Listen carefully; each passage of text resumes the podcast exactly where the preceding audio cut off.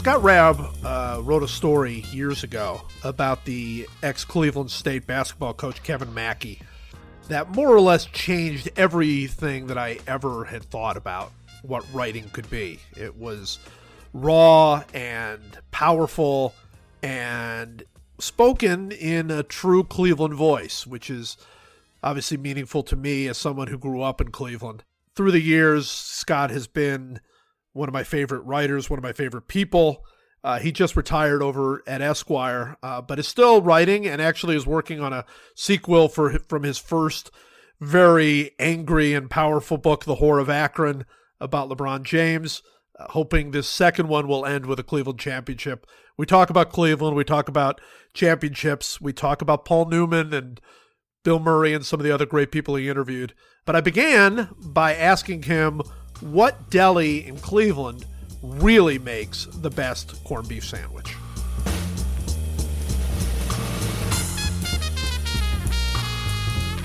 So I'm going to start where every good Cleveland conversation should start. You have been a huge, huge proponent of Slyman's, uh, pastrami, and and it's great. But I I, I really feel through the years you have totally underplayed Corky and Lenny's, and it's it's upset me. It's actually physically upset me. It's not that I don't love Corky's, and and I go back to the Cedar Center Corky days when there was also Solomon's. I'm not trying to one up you. I'm simply saying there was Corky's, Solomon's, Jack's on Green Road, sure. still a great deli. I guess I'm, I'm honing in uh, there on that particular sandwich. I mean, Corky's is a whole zeitgeist. Right. Corky's is a, is a country of its own, and, and and it truly is. I mean, there are still times if I'm I'm in town, if I'm back home, that's that's where you meet people. Yes. It, there's it's in a category of its own. I'm coming at it, especially when I was I was writing about it for Esquire, from the platonic ideal of a corned beef sandwich. Because when it comes to atmosphere, the hours alone at Slyman's, if you're not there when the corned beef runs out at 1.30 or 2 p.m., you're not eating a corned beef sandwich. It's closed. Yeah. So, yeah, you're right to be upset. I, I, I do think, for me at least, it's apples and blintzes. You know, it's just not the same thing. I, I can see that, and and you're right. I mean, there is a purity about the Slyman's. I, I will say, I grew up two blocks from Cedar Center, and just before they closed the Cedar Center Corky's, uh, I took a friend over to Corky's, sort of a sort of a goodbye, and we walk in, sure. and I'm, I'm telling him all about what this place is meant to me and what it is, and we go there, and there's a sign, "Please wait to be seated." As you walk in, there's a sign, so we're kind of standing there, and the waitress comes over to us and goes, "What are you waiting for? There are open tables all over the place." I mean, just just perfect, just the perfect Corky's moment. So yeah, all right, a lot of attitude. Our town our our birthplace has not won a championship in 52 years now. And you know you and i have written more about it than than any well we've written about it as much as just about anybody. We felt the agony of it. You actually were there at the last championship game. Uh, i was yep. born three years later. So tell me as you look at this cavaliers team actually playing great basketball and all of that what what kind of emotions are going through you right now? I'm I'm hopeful. Uh, uh, this is going to really sound sound neurotic as hell, and and I guess it is. I, I'm fairly certain that the Cavaliers will come out of the East and face whoever comes out of the West. I'm, I am so shaky in, in I, I, think I'm optimistic at some level when I see uh, Kyrie Irving and Kevin Love playing with this level of effort and intensity, I am hopeful. I am optimistic. I'm slow to trust. I think any Cleveland fan, probably the older the Cleveland fan, the slower. Uh, but, but I mean, legitimately, honestly, I don't believe Toronto's uh, uh, young talent, and, and, they do have more talent than they've shown in this series. Yes. Uh, I, I, don't think they're serious threats to the Cavs. So so, uh, you know, I can get excited when I'm watching the Cavs, uh, you know, play with the kind of ball movement and focus that they've shown against the Pistons and Hawks. And then I put on a Warriors game. And it's such a Cleveland thing LeBron never saw it coming. I never. I don't know any. I mean, we all knew this was a great young team, laden with talent, and Kerr, while an unproven coach, everyone thought that was for the best. Uh, no one that I know of, no one that I read, you know, and respect said, look out for historically great. No. And they are. They were last year with the 65 wins and the, the metrics. They they were a stunningly good team, and then then they improved. So I, I you know, it's like Hercules, Joe. LeBron, if he's going to do this, he's going to complete this mission that he took on himself when he came back. There are going to be many tasks, but I won't just be cleaning the stables or, or kill. He's going to have to really go through uh, something that that are the Cavs going to be favored no. uh, against the Warriors if everyone's healthy on both teams? I, I can't believe that they would be, not be heavy under, underdogs in that series. Yeah, they'll be huge underdogs. You know, and and your point about LeBron not seeing it coming, any not any of us seeing it coming. Uh, you know, I fall into this trap, and and you sometimes pull me out of it, which is good. I fall into this Cleveland trap where where uh, it's not exactly self pity, but it's like this expectation that things are going to go wrong. This this this sort of certainty that we're doomed to have something happen. And you know, we get LeBron back just as he's he's still a great player, but he's not he's not the best anymore. And he he they're good enough. I mean, last year if they're fully healthy, they might have beaten that that Golden State team. That Golden State team had not quite peaked yet. Um, they scared them even without you know without Kevin Love and without Kyrie. Um, but now, I, you know that's the thing. I think I I think they breeze into the final. I don't think Toronto can beat them, and and then I think they they have no chance. I mean, it's like I don't want it to be that bad, and and you never know what's going to happen in in a in a series, especially when you have a player as great as LeBron. But I mean, that Golden State team is ridiculous. They're ridiculously good. They're as good as any. At, at, when when they're in the flow, and they they're in the flow more often. I mean, they that is the mark of a great team. While they're distinctly different from from from the Jordan, you know, Bulls or, or the Showtime Lakers, you know, it's like the baseball reference comp scores. Right. The greater the player, the less close they really are in terms of, of precision uh, comparison. But yeah, I, but I will suggest this: that what I saw, and to the extent I understand X's and O's, it's pretty limited in, in basketball for sure. But when when the Warriors went small in last year's finals, essentially that was a desperation move. That that I, I think you know the, the Cavs certainly uh, uh, were highly competitive uh, throughout the series. But when they went small, they ran the Cavaliers in, into the hardwood basically. Right. So my my hope is and I've seen Lou, In, in, you know, you can always discount the competition player for player when you're playing the Pistons and the Hawks, and you have the Cavs roster.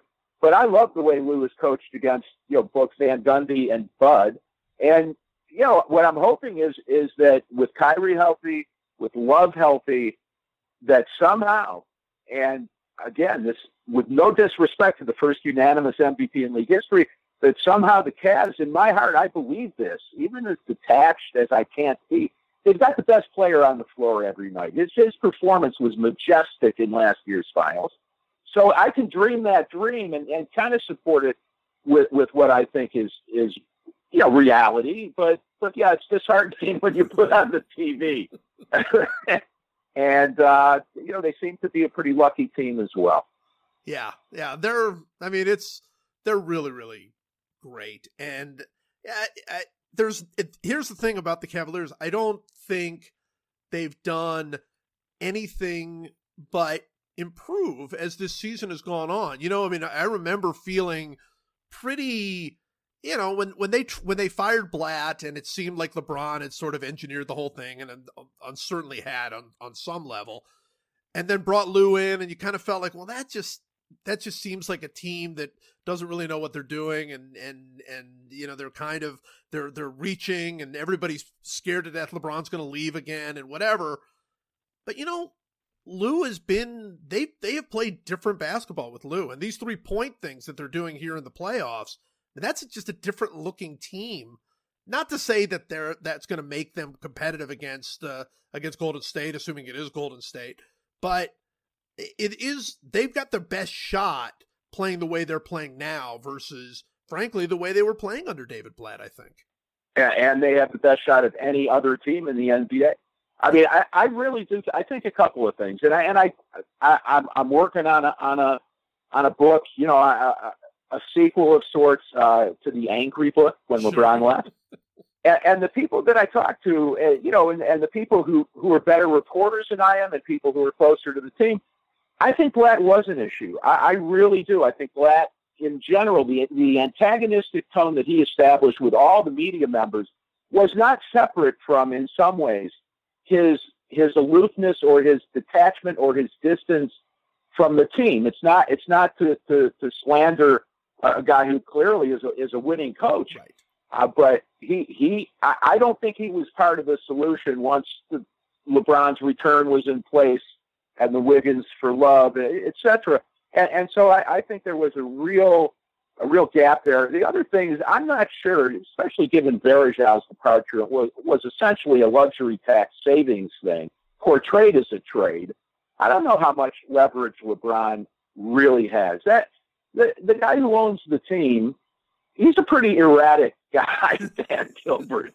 I'm not quite sure that David Griffin or or Dan uh, really really takes orders from or even necessarily runs everything by LeBron. I'm I'm not trying to to to say that I know this. I don't, but just in reading the tea leaves, doesn't seem to me that that that's all that much different than Micky Arison of of the Heat amnestying Mike Miller. Yeah, I I don't I don't believe. I think these things tend to get way overplayed because it's it's an oh, easy yeah. story. So so you, you go with the easy story, and LeBron's running the team or whatever but I do agree with your point. Look, I wanted to like David Blatt. I mean, there was there's so much to like about the guy. I mean, you love his international, you know, history, and you know the guy really built himself up, and and he seemed like a Cleveland guy, and and when you could get him uh, in in a in a in a sort of you know quiet atmosphere. He, he's very very smart and he obviously knows the game. Oh, and, oh yeah. You know, there's a oh, depth oh, yeah. to him. So really really like him but it really wasn't working. And I think his relationship with LeBron, it wasn't so simple to me. It wasn't so simple as LeBron wasn't respectful enough to him, or they just didn't quite speak the same language, I think. And, and I think there were moments where LeBron, intentionally or not, embarrassed him publicly in a way he would. He, he did it with Spoelstra early in the 2010, you know, 2011 season, but not as flagrantly, right, and and not as consistently. I, you know, I think I go back to to last year's playoffs, the the timeout that wasn't called against the Bulls. I, I think I think you know while Blatt had every right to be proud, not to necessarily lead with the fact that he was you know a, a championship coach around the world, uh, rightly proud of his track record. At the same time, he didn't look, you know, like a wartime consigliere in last year's playoffs. I, LeBron called him out about that inbounds play, and and that was a breach of protocol, and and you can question LeBron's motives uh, for doing that. But the fact is, the head coach in a last second buzzer beater situation with the game in the balance had LeBron inbounding the ball. that whole that that whole stretch of time, like you said, with the timeout that that didn't get caught, which oh, he might have gotten fired oh. literally that night. If if if he he blows the game because he called oh, yeah. timeout they didn't have, I mean, it was it was a nightmare. And you know, he uh. really reminded me. I mean, this is a, a you know for me a baseball thing. I wrote it at the time that he got fired when when the Kansas City Royals brought in Trey Hillman uh, from Japan, where he was a championship manager. Trey kind of came in with the same attitude, which was, "Hey, uh, I'm a championship manager. I've been around, you know, players, great level, you know, high level players, and I've won the big games. And and the it doesn't matter how true it is. I mean, I think Blatt's uh, resume is way better than Trey's even was, but it doesn't matter how true it is. It matters if the players buy it. That's really all that matters. Do, yep. do the players look Huge. up at you and go, "Yeah, you're a championship coach"? They didn't do that with David Blatt. They saw guys like, "Yeah, you you coached in Israel and and and whatever, and that's fine, and eh, that's that's nice, but that's not the NBA, and you've never coached our level of, of talent." It, an impossible. Eh, I think it really was an impossible situation on both sides. It, you know, David Griffin made the move and brought, you know, promoted Lou and got rid of Fled, he, he used words like connectedness and joy. Yeah. You know, and, and, and you hearing a GM talk like that doesn't doesn't necessarily excite me. A little mushy, a little mushy. But but as we watch them, as we watch them play, and and they really do, they do seem to have uh, not just a, a a certain trust in each other, but uh, kind. Of, I think when I see Kevin Love looking beastly, like he really wants the rebound, and he has played that way from the opener against the Pistons through the Hawks series so far. When I see him play that way, when I see Kyrie, you know, start slow but but taking his shots, I give LeBron, neither Lou nor Blatt, but LeBron a lot of credit for for forcing those guys to give more than they had been giving. I mean, the Kevin Love that we've seen most of the past two seasons, we, we don't have to revisit the trade to agree he's been more than something of a disappointment. Sure. I love the way they're playing right now. I really can get excited about that until I see the Warriors. You know, I, I had that experience yesterday where I was watching that Miami Toronto uh, game, yeah. and then you flip over to the Golden State game, and you're like, "Oh, this is not the same. This is they're playing No. different." And and really, you're watching it going, Portland destroys either of those other two teams. You know, I mean, it's just it's it really it, it feels like it's a new right. level up, but you and I both know we've seen it through the years because we've seen it with Cleveland teams that were better um matchups. You, you just don't really know Yep. how the matchups are in in, a, in games that matter. Forget the regular uh, season stuff.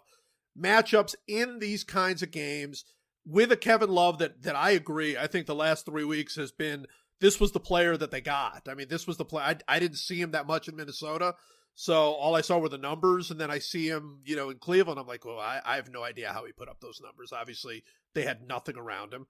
With Kyrie playing driven basketball and, and taking his shots and all of that, I, look, I don't think they're as good as Golden State, but I think your point is right. There is enough there that you can kind of hope a little bit. I, I think there's more more than just a puncher's chance Yeah. if they're healthy and and playing in tune, moving the ball, and all that. I I I, do think, and I'm not even talking about the wrath of Delly, you know, Dellavedova uh, not having to play full games against Steph Curry.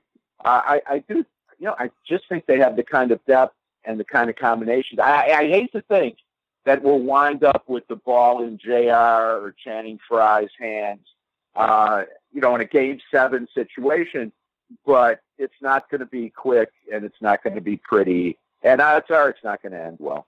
Yeah, well, let's. All we can do is hope. Um, you know, the, Yep. the the idea Always. the idea of this of this podcast is is stories, uh, to tell stories. so, which we are doing, but I have to ask you. So, because I have a very specific one, and it might be similar to yours. What is your bottom rung moment as a Cleveland sports fan? What is what is dead bottom for you? Uh, that bottom would have been game seven in 97. Yeah. That, that, that would have been, you know, at, at that point, uh, it's not about which is your favorite sport or your favorite team. It's you're going into the ninth inning of game seven with a one run lead. So that was, yeah, that, that was really, really bad. Yours? Well, mine your- is mine is is Red Right eighty eight, and I know, I've, read, I've read you on that subject. Please Yeah. proceed. well, it's Yeah. not it's not because it was the worst. I mean, it was really really bad. Um, but it's because I was at the time uh, thirteen, uh, Yep. closing on a fourteen, and I didn't know yet. I didn't I didn't know Cleveland was cursed yet. Uh, my No- none of us did. No, my whole childhood and your sort of college and teen years, Cleveland just had bad teams. That happens. That that happens. Right. So they had a decade where they had terrible teams all the way around. And you and I have talked about how uh, you know, my hero is Duane Kuiper. You hated Yep. Kuiper and those teams because they were just so mediocre and, and that's all they were. They were just so mediocre. Yeah, I spent a lot of time at the stadium watching those teams and just really gnashing my teeth Yeah. between hot dogs, of course. Of but course. yeah, they were awful, to, awful to watch. Awful to watch. So you had bad Cavaliers teams, you had bad uh, Browns teams, and you had bad Indians teams. They were just bad. And then 80 comes, and that team was so charmed because you look back at that team, they, they weren't that good. I mean, you, we, we both know they weren't that good.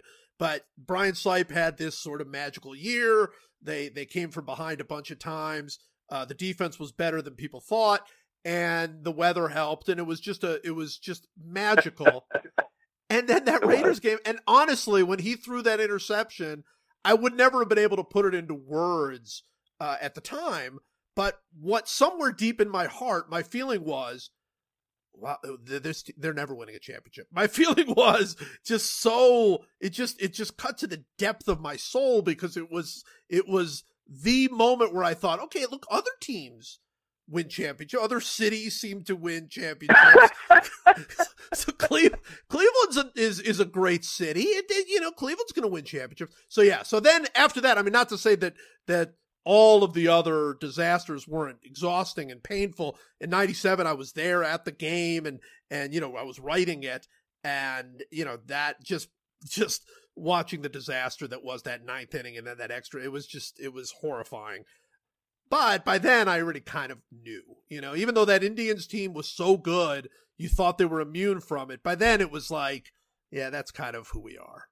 There was that that first one that that Red Right 88. It was that that first one. That's the one that that that hurt the most. Yeah, that was the one that, that hurt the most. But I mean, eh, eh, for for like a like a game. I mean, nothing hurt more than Modell moving the team out. I mean, that's oh oh god, yeah, yeah that's a totally people don't re- people don't really get that. You know, I mean, I mean, in other words, I I, I worry, and with probably with good reason. I do so much whining and writing and whining about you know Cleveland never winning a championship what tends to get lost is imagine the Bears moving from Chicago. I know, I know that the Colts left left Baltimore and all that, but good lord, that that was that was uh, uh, not a gut punch, or, you know, whatever stupid metaphor you want to use. That that was really like losing a limb, yeah. and to have that franchise replaced the way it has been by perhaps the worst franchise in in American professional sports right now. I think so. Uh, yeah, I know, and, and they might, you know, they might be on the verge of something better, but I'll have to see that before I believe it. Well, I, I remember I was I, I was older than you. I remember when when Cockroft never got to kick the field goal.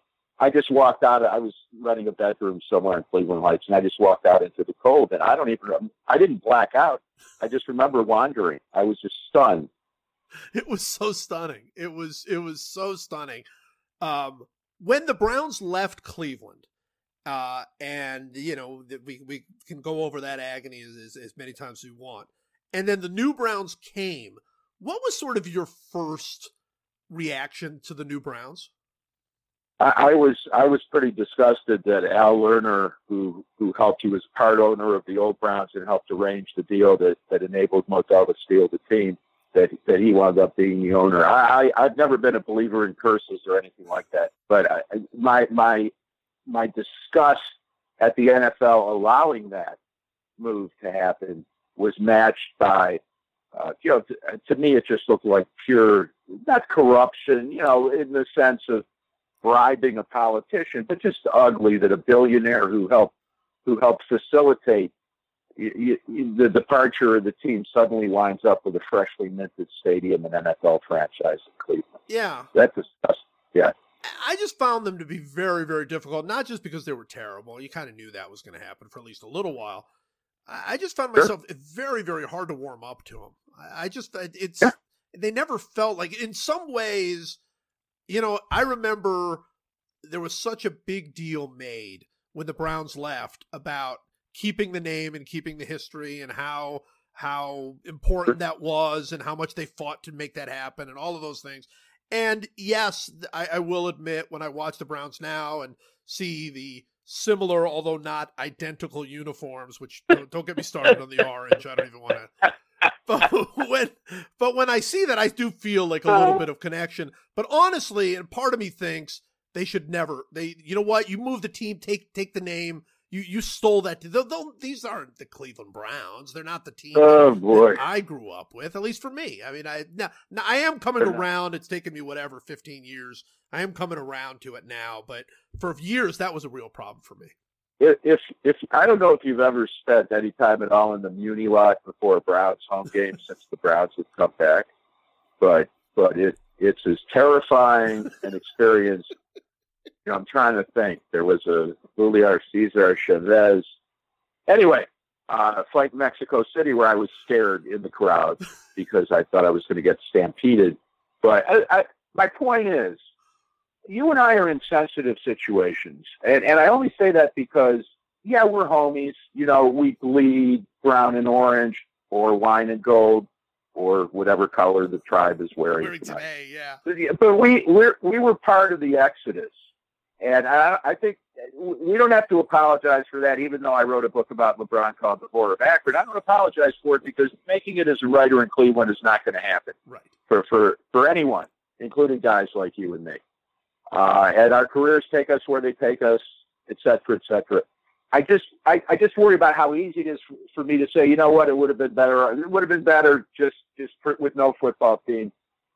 As ugly as that Muni lot is, this is still one of the few things Cleveland has left. It doesn't keep us exiles uh, bound to the city and feeling our feelings, but it really does, in a very concrete Sunday to Sunday way, give families and friends outside of the Muni lot a chance to get together, you know, and, and for fathers and sons and daughters to go together. I don't want to be the distant pundit who hails from Cleveland, but didn't go through that as a Clevelander, the departure of the Browns and the return of this horrible NFL team.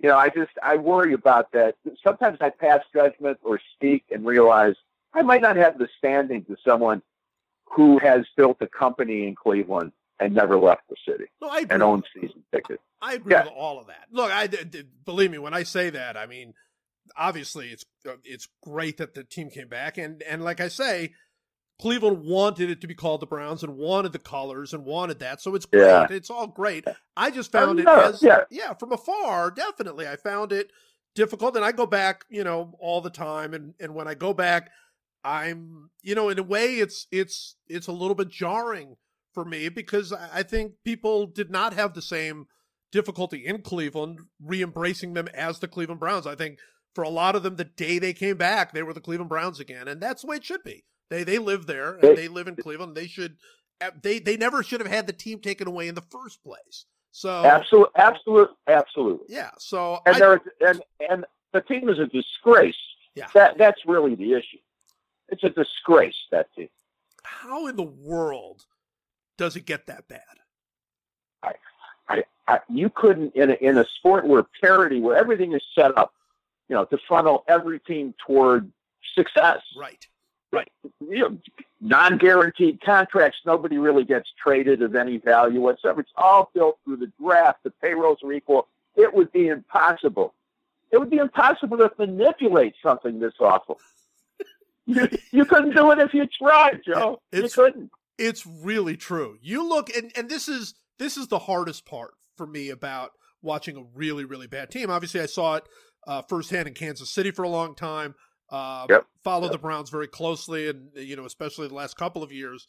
And in watching them, they're not drafting guys that other teams don't want. I mean, Manziel was a weird, you know, that was a weird one. But Toxic. these other guys, I mean, people wanted Barkevious Mingo. People wanted, uh, you know, all of these guys that have turned out to be major busts. It's not like you look in the draft book and you go, you know, hey, well, how good is this guy? And it says in there, oh, nobody except Cleveland would take him. I mean, it, these guys, it's something, it's something broken. And, and maybe it is something that is getting fixed now. This, I really do feel like this regime that's in now. I don't know how, I don't know if they're great, but I know they're different and they're smart. So I think that's, that's promising. But it's almost like there was something so broken inside that organization that good draft picks would turn bad uh, you know, good coaches would would lose their minds, uh, and and their inability and unwillingness to stick with anything, you know, just yes. completely infected the whole team. I it's yes. it's you you want to teach a course on how to ruin a football team. That's what you want to do. I, I think any organization has a culture. I mean, it's it's it's so obvious it sounds stupid, but every workplace has a culture. Every family has a culture, and and that's what you have when you when you make bad hires or don't make stability a priority or don't you know when, when you when management turns turns over, turns over coaches. There's no system. There's no continuity, and and you have a series of increasingly poor decisions made by people who aren't invested in long term success. I mean, it it could be a restaurant. It, you, if you ran any business that way, any household that way, you would run it straight into the ground. Yeah. I, I don't know the answer. We know that DePodesta is too smart in a systemic sense. I mean, the question isn't whether he can judge a football player as well as he can judge a baseball player. That is the issue with DePodesta. It's can he put systems in place that maximize the value of, of, of any organizational decision. So that part I believe. Hue Jackson, I believe. Again, like kind of with the Cavs and the Warriors, we're talking about a team that is, is a doormat in the AFC North, a very tough division. But there are reasons for hope. Yeah, uh, for the first time, it feels like there are reasons for hope. And your point about a restaurant and about the way that that you can run any business. Honestly, the Browns have run a re- they, it's like being in a restaurant where every single night somebody goes, "All right, what, what are we a Mexican restaurant tomorrow? Like, what restaurant are we tomorrow? Like, we we we've been an Italian, that's not working. We, you know, throw out all right. the pasta. I mean, it's just really we, we, yeah. we have a we have a potential good chef coming out of Texas A and M, but he drinks a bit. Drinks a bit. but I think he's but he's good though. He's good. Oh. he's good. Yeah. You should see him with a knife. Oh god. All right. So now we're gonna break away from our Cleveland stuff. We're gonna actually I'm gonna have you try to tell a couple of stories for this thing. Uh you just okay. retired from yeah. from Esquire. Yeah, I'm, I'm, I'm fully embracing the word retirement. And oh, and I've always I, I have you know you know how much I love your work and one of the things I love is once you know which I think is is essential for some of the kinds of things you've done is you're writing about Bill Murray and you're writing about Paul Newman and you're writing about you know uh, Philip Seymour Hoffman or whatever the case may be. And these people have been written about extensively uh, from from a million different angles. And you have to come in there and and what I think you try to bring to it is a is a certain authenticity that that that takes you up to a different a different level of not just understanding them but but being able to see them in a in a different way. So when you're going into an idea let, and let's take paul newman because it's one of my favorite connections that you've had.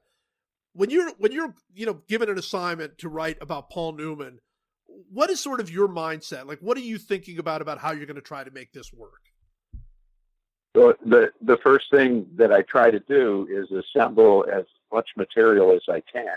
I watch as many of his movies, read as much as has been written about him, that sort of thing. If he's been on the Actors Studio show or biography, has done a thing. I, I will assemble all the material I can, and and it varies with the time frame. But however long I, I, I have, I will immerse myself in that stuff, and I'll make copious notes at at the same time. I, I think it's the same as not just any any good journalist would try to do, but uh, any seminar student would try to do, mm-hmm. because there's going to be a paper at the end of it, and you better know the material first of all. You better be prepared to meet this person. You're one of ten thousand people who's shown up with a recording device, and and and the hope the hope that the chemistry clicks, and and it's a I, I've, I've never taken it one of those first dates for granted at all. I, I, I tend to operate the same way I, I did when I finally started taking a college seriously, which, is you know, I, I wanna I wanna be ready. I want to show the the other party the respect uh, that a junket journalist who has to sit around with 15 others. I mean, I I get I get the privilege of, of if I'm carrying the Esquire name you know, it's a transactional experience. There's a movie and we need a cover, but there's also there's a human connection, and so the only way I can get to that with someone like Paul Newman, whose work I revere, yeah, it's more than slightly in awe, is is to study it so that I can have a conversation that starts somewhere and I don't have to pull out a list of questions. I have notes, you know, little little bullet points I refer to, but yeah, I really try and and dive into everything a person has done. So when you see him for the first time and and and you know obviously who doesn't revere Paul Newman by the time you interviewed Paul Newman he was he was he's like he was such a legend on so many different levels on the business side and on the you know but he was also he was also like something out of another time you know, by the time you interviewed him, I mean, he was, you know, he was, you know, people said he was, you know, Brando. I mean, he's from that from that time and place. He's also a Cleveland guy. So, are, do you have in your mind how you're gonna how you're gonna start? Do you have in your mind how this story is gonna go before you before you actually meet with him, No. or, do you just go, "Hey, I have all the information. Now it's just let it flow as it goes." That that's pretty much let it flow as it goes. I, I'm I'm subject to. I, I'm in no control of the, the amount of time I get. Once I meet him, you know, sometimes there are things arranged in advance between Esquire's person who deals with publicists and and Paul Newman's publicist. In this case, it was much less formal, but I, I still didn't know how much time I would be able to spend, whether I'd be able to visit him again, that that sort of thing. So, as, as much pressure as I feel to make sure that I don't leave anything out, I don't go into it thinking. I sometimes I'll have a joke, not in Paul Newman's case. You know, I'll have something, you know, that I can bring out, like you would re- literally you would rehearse before you pick someone up on a date for the first time. You know, you you might think about what it is you were going to say, but I'll go I'll go anywhere from there. And I, and I think to the the authenticity thing, which which is a wonderful thing to say. Uh, but one of the things that I think Cleveland gave me that I could never repay is this sense of if I try to be someone I'm not, if I try to be a smooth talking journo, you know, or a guy who's, I mean, I'm, I'm, I'm a horrible name dropper if I meet someone like Paul Newman because I'm not, you know, I'm not averse to mentioning someone that I, that I've interviewed that I know works with him as a way in. But generally, I, I show up really a little bit cowed, but also uh, this is the Cleveland thing. It's like you know what? I'm just me, and uh, my only shot at get getting a good date here is to be myself. Yeah, is Paul Newman the coolest guy you've ever met? Well, he's right up there, but he's quiet, man. That that's a tough interview. I think I wrote something in that Yeah, in that uh, at that piece where I said, you know, if if the pause was so long that you could really, you know, make a soccer goal out of it. You know, it was like just waiting. I couldn't tell if he was snoozing or thinking. He just isn't a lively interview, and it, it went better in different places. Uh, although he was racing, he was taking a shift at Daytona at the 24-hour uh, Le Mans, and so I went down there. He didn't like seeing me there, but I wanted to see him race. Uh, outside of that, he was very friendly, very, very, very warm, uh, but a very quiet, thoughtful guy who doesn't love doing press at all. So I, I was I was quiet too. I tried to be quiet. do you do you try to match people's perspectives? I mean, Yes, you have to, right? yes, yeah, I, I do. And one of the reasons I love interviewing stand-ups is that anything goes, and you can't really make a mistake, and they'll say anything, and they're really generally smart, self-educated mostly, but really smart, sharp, thoughtful, observant, all all that good stuff. Yeah. Uh, I I am I am subject to.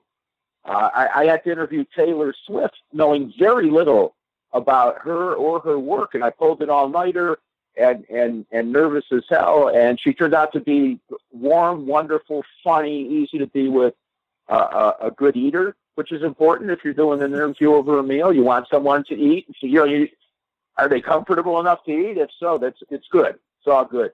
But yeah, I'm always worried. Uh, I, I very rarely lose myself in, in the conversation or connection because it really is difficult both to feel the vibe and figure out where to go next, and, and also just kind of to be a mensch. I mean, I want to, I really do want to connect with someone as goofy and cliche as it sounds. I've learned a lot over the years by listening to people talk about what they, these are generally really successful people. And a lot of what they talk about in terms of how they got there is transferable to, you know, my, my hopes and dreams. Sure. Uh, so I, I, I love that part of the job, and and you know to the extent I, I'm I'm good at it, it's because I really do get excited about this stuff. Well, yeah. Isn't curiosity sort of the biggest thing going? That's why I always tell young people. Oh, yeah. You know, you just you. It has to be boundless curiosity. I mean, you really have to. Not to say that you're buying every little thing that they say or anybody says, but you. No, It's got to be interesting to you. It's got to be interesting, and people can tell if they're not interesting to you. I think. I absolutely agree, and and people are sensitive to it. Even even the stars are sensitive to it. I, but I once spent a few days in Los Angeles tailing Ryan Seacrest, because my my my boss David Granger, recently a retired editor of Esquire, thought it would be funny to have you know uh, a, a lug like me hanging out with with with Ryan Seacrest, and and I was in awe of of the guy. I mean, he does like four hours of morning radio five days a week in Los Angeles. He was hosting American Idol, and it was really hot then. And he had his own production company to follow in the footsteps of, uh, of his hero, uh, Dick Clark. So, you know, there was a guy who I didn't connect with and vice versa on very many levels at all. But it was awesome to see the guy work. It's amazing. All right, who is for you personally? And This doesn't have to be represent how how easy or hard they are to deal with. Who was the toughest interview you ever had? Tommy Lee Jones, and and it, it wasn't. Uh, I think a lot of people would say that who've interviewed a lot of Yeah. celebrities. Yeah, I mean, I mean, I mean, he was just a prickly guy, and and uh, you know, a really smart guy, Harvard undergrad. I brought him a little gift and and all that, and, and he loosened up eventually. But it, at one point, I remember saying to him, "You're not, you're not really an introspective guy, are you?" He said, "I am when someone's paying me to be." I mean, Nick, Nick Cage, you know, early on when I was still kind of finding my feet, and I was doing, you know, bad, the bad boys, Mickey Rourke, Sean Penn, you know, guys like that. I remember the chemistry with Nick Cage was really crappy, and I and I tried to, to get a little friction going, and I made it even worse when when he had gotten an Oscar for leaving Las Vegas, and then he'd done a series of Jerry Bruckheimer films, The, the Rock, Con Oh, Air, yeah. and and I just remember saying, because I, I, some- I wasn't really thinking. I was thinking about how strange the choices were for a guy who had won the Best Actor award and clearly had both range and that kind of unique thing that that A-listers have. Why why are you making these action movies? But I didn't say that. I said, you know, I was watching the the Rock, and it, and it occurred to me it's a lot like uh, pornography. You know, there's a certain number of beats between the bloodshed. You know, it really doesn't matter what's there. You're there. And he didn't. He didn't like that. didn't buy I it don't at all, did he? No, no. He felt insulted. And now, with the wisdom of age and experience, I understand why. Yeah, well, that's a tough one. I mean, I, to me, there that's a. I, I think it's happened to all of us, but you'll take the interview in a certain direction, feeling like you know maybe it's not going that well anyway.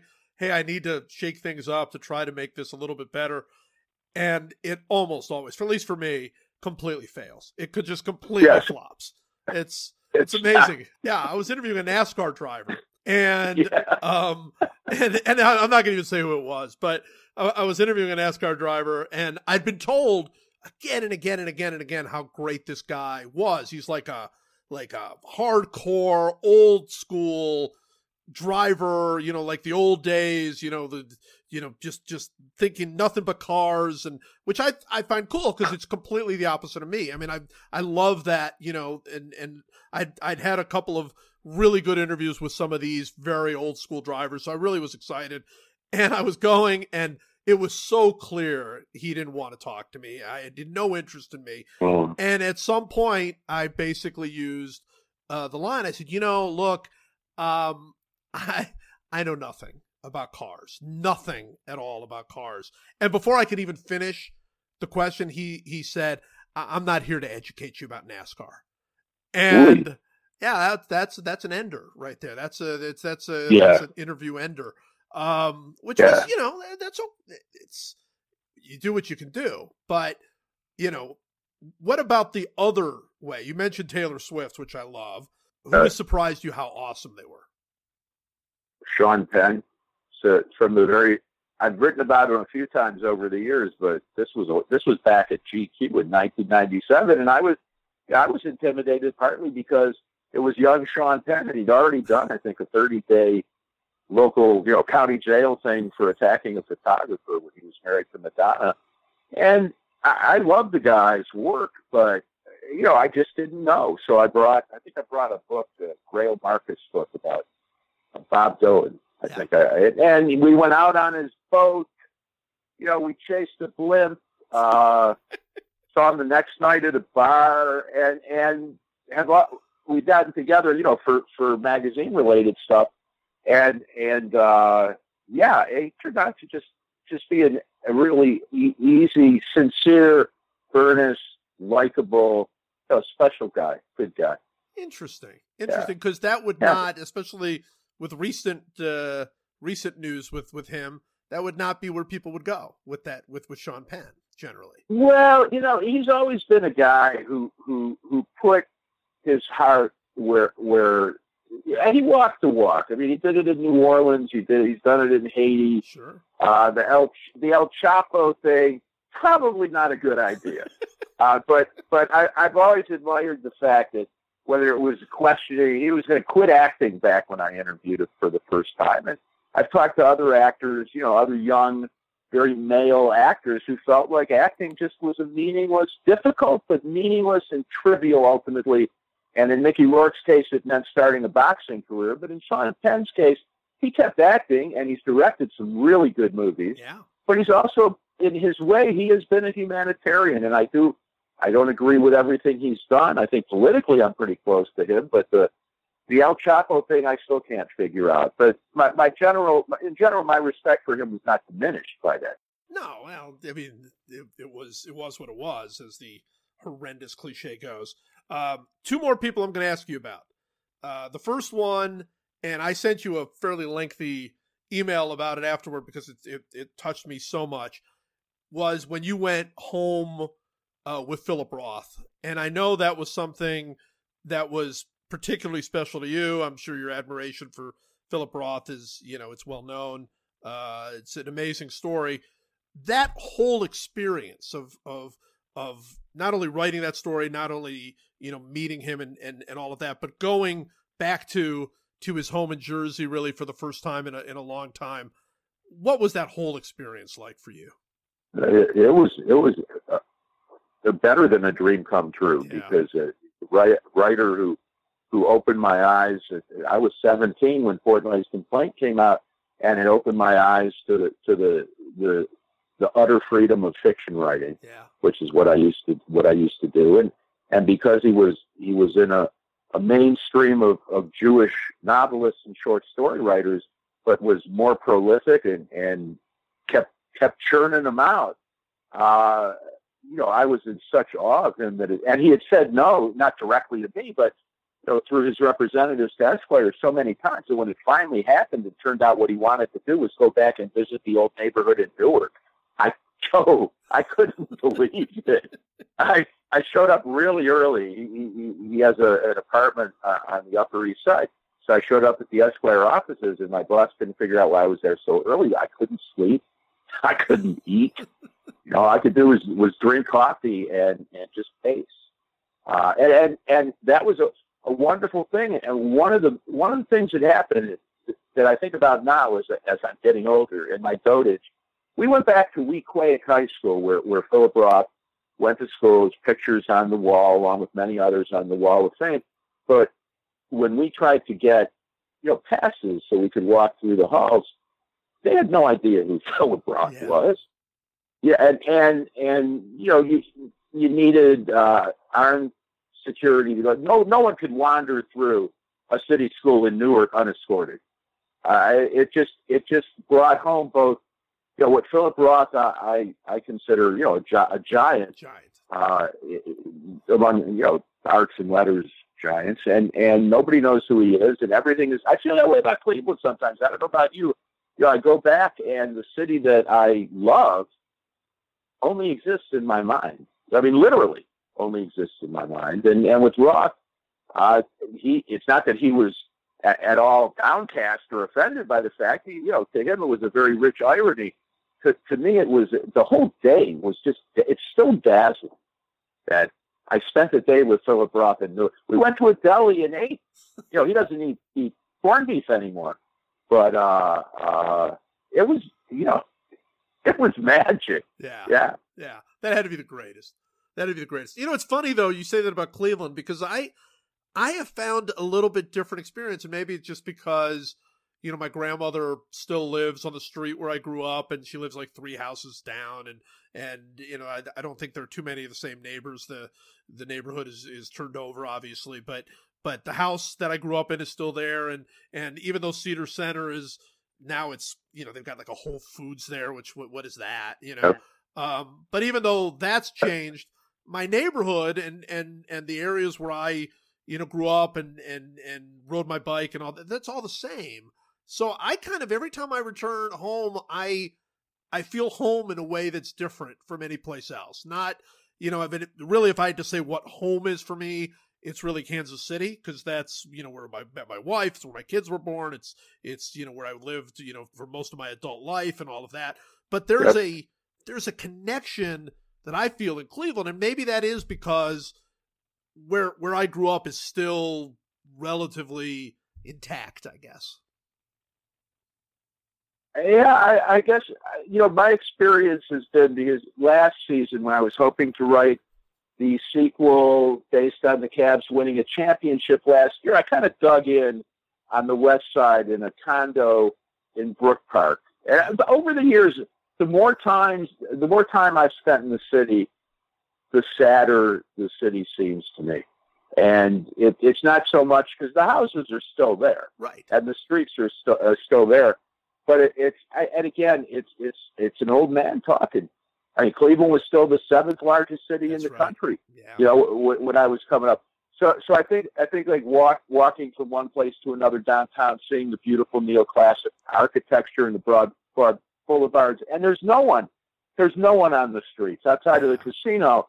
There's really no foot traffic at all. I know people are in offices working, but there's, you know, I, as part of it for me is is when I want one of those teams to win a championship. I don't I don't tell myself that it's going to lift the city in a in a lasting, meaningful sense. It's going to take more than a cha- a championship. I think would help actually, but it's not going to be enough to. to I want Cleveland to succeed, and I think part of what I feel there isn't what's missing, literally, but is that sense of God, the city's not coming back the way I, I had always prayed it would.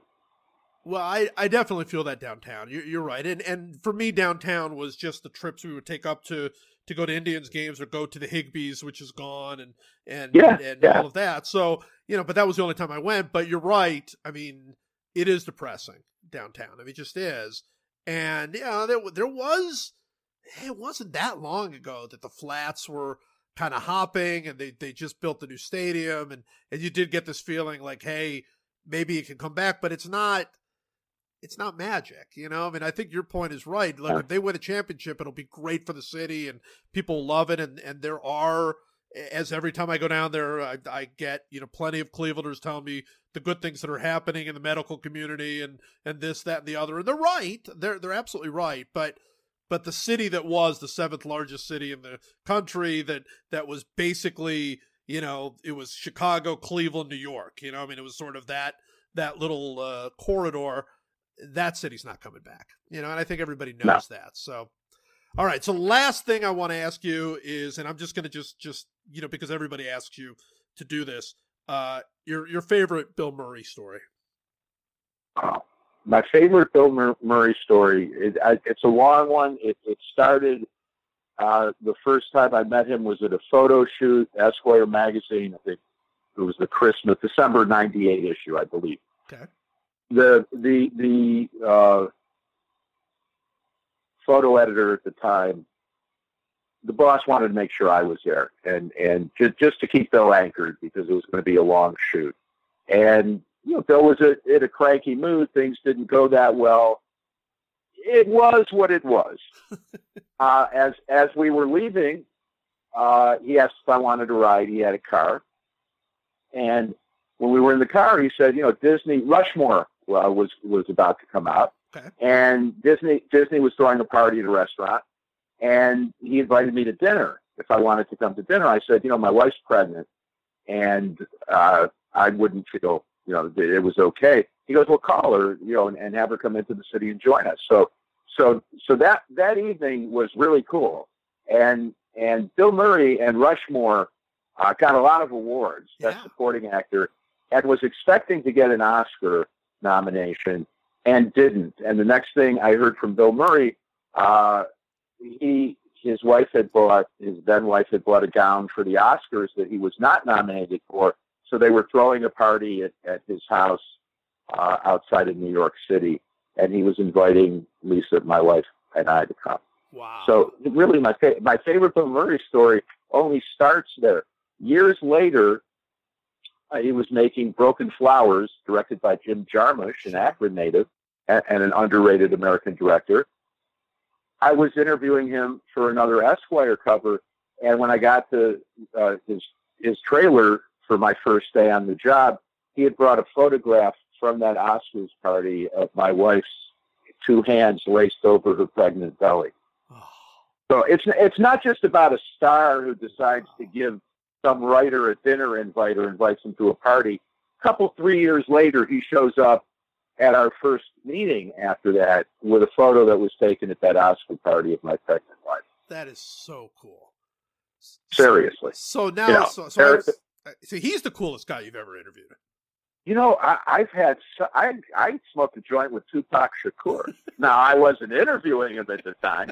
It was 1993, but I you know, but I, I will say, you know, out of all the, I got tattooed. I, my Chief Wahoo tattoo I got in Dallas with Dennis Rodman in 1994 when he was playing with the Spurs.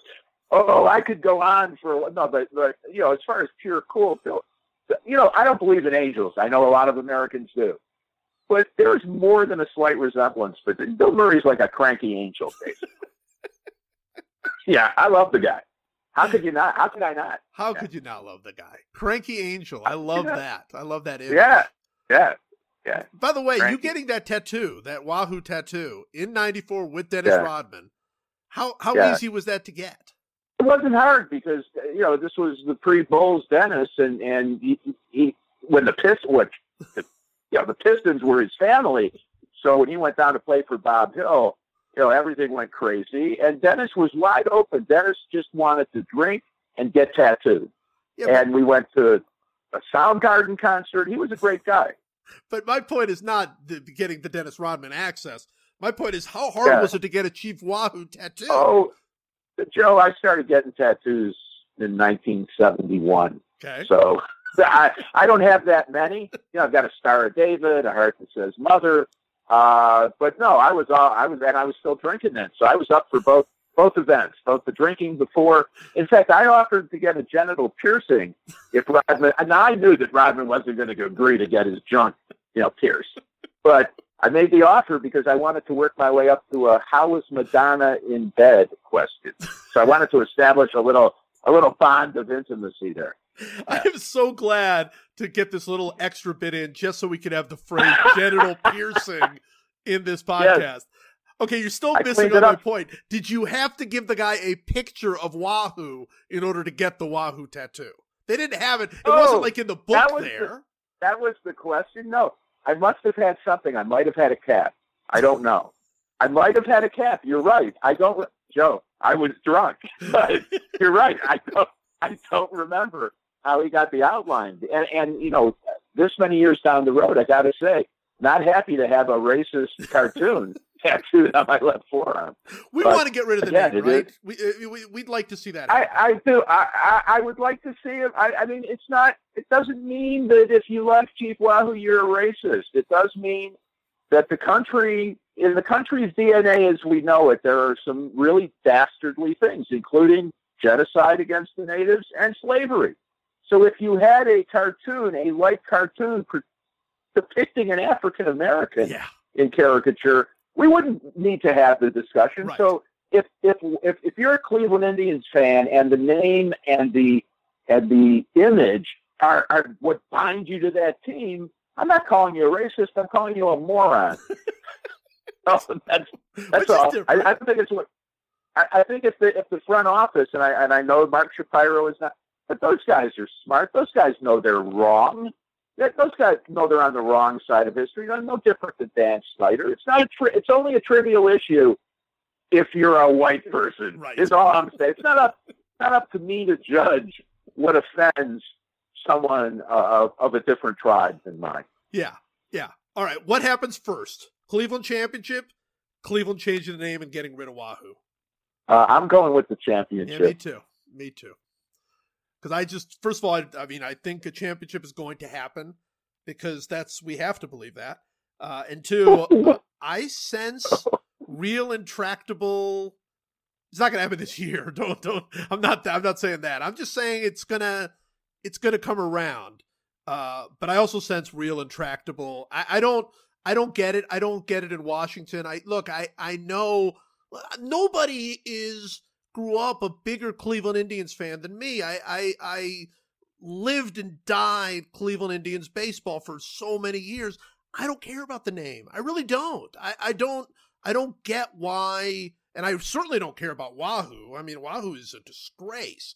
And they've done nothing since they got Wahoo. So switch That's it up. Right. Switch it up. I don't get it.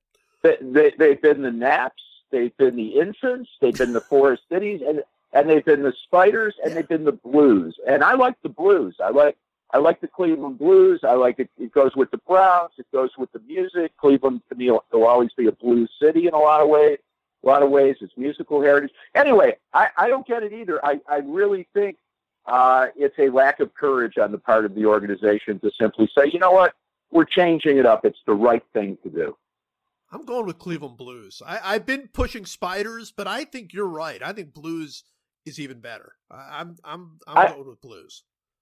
I'm afraid of spiders. I, I, I wouldn't say it's a phobia, but it's close enough. I, I look, I'll take anything, but if given the, the choice, I would avoid uh, arachnids. Scott, that's me, but that's me. Scott, thank you so much. It's a pleasure, Joe. Thank you.